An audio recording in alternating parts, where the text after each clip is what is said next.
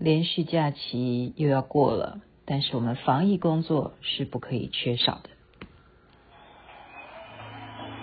你是我最苦涩的等待，让我欢喜又害怕未来。你最爱说你是一颗尘埃，偶尔会恶作剧地飘进我眼里。林志炫所演唱的《哭砂》。这里是星光夜雨徐雅琪。我刚刚说防疫工作还是不能够轻忽的。上一回我记得我曾经谈过一次啊，今天要更深入一点。为什么呢？因为我刚刚看资料啊，台湾在民国三十年的时候的政府调查王爷庙，你知道那时候有多少间呢？有四百七十一间的王爷庙。所以今天要谈的是啊，既然师尊有开示到王爷，所以我们就知道祭王爷和中国人相信瘟神这个信仰是不是有关系呢？我们就当听神话也好啊，就是一个知识。为什么在中国人的民间信仰里头会有瘟神，而且把王爷就视为是瘟神的代表？因为在啊，以中国来讲啊。那时候黄河常常是会有水患的。那实际以科学角度来讲呢，你有水患的情况之下，你就会造成很多的伤亡。所以当这个黄河流域边呢，会有很多这些因为水灾的关系的一些尸体啊，一些动物的尸体啊，或人的尸体，会引来什么？就会引来一些灾情，就是关于瘟疫的。那再加上江南呢，它的湿气是很重的，所以古时候在北方的建设比较强，江南的建设不是很强的时候，就容易会有传染病。加上瘴地啊这种湿气，所以古代就把安徽啊、湖北啊、湖南啊、江苏啊，甚至广东啊这些省份啊，当做是比较会有啊这样子的瘴疠之气，会有这个啊瘟神。会有这样子的传说，所以在最古老的时候啊，在五帝之一的顓頊啊，这个字蛮难念的，顓頊就是高阳啊，就传说他有三个儿子啊，去世的时候就变成了这个瘟神，就变成了这个疫瘟疫之神啊，这是一种说法。那还有在《封神榜》里头，大家记得吗？啊，纣王对不对？跟周武王两个人要对抗的时候，周武王要怎么的去伐纣的时候呢？纣王啊，他用道士啊叫吕乐，用九宫八卦的方位啊摆下了阵法。这个阵法叫做什么？温枕症啊，枕就是那个起疹子的那个枕，温枕症。用这个阵法呢，要来对付姜子牙，因为姜子牙那时候是帮周武王的。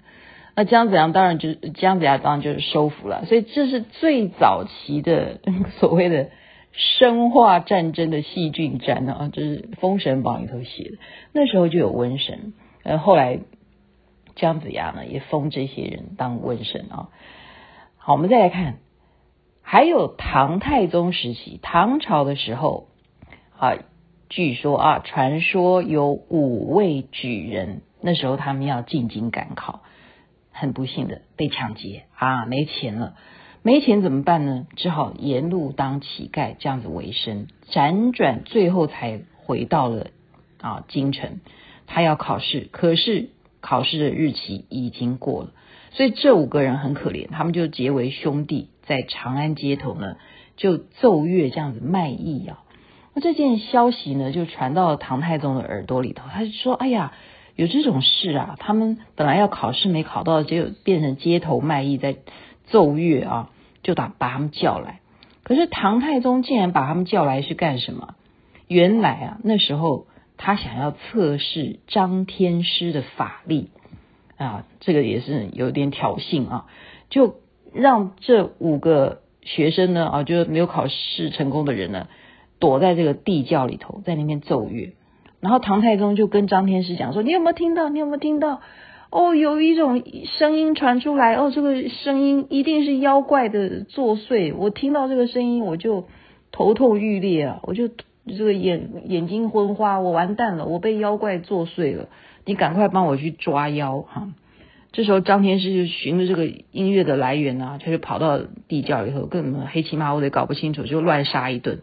这五个人就活生生的就被张天师给误杀了啊！所以他是有冤气的，所以也就因此而成为瘟神啊，这是另外一种说法。我们再来看说，台湾呢有很多很多的王爷庙，还有什么？我之前有讲过烧王船。因为在荷兰人统治的时候，大家也误会说啊，是不是有一艘船上面有一些奇奇怪怪长相的人啊？他们就是说哦，他们一定是这样子的瘟神，所以要祭祀的关系。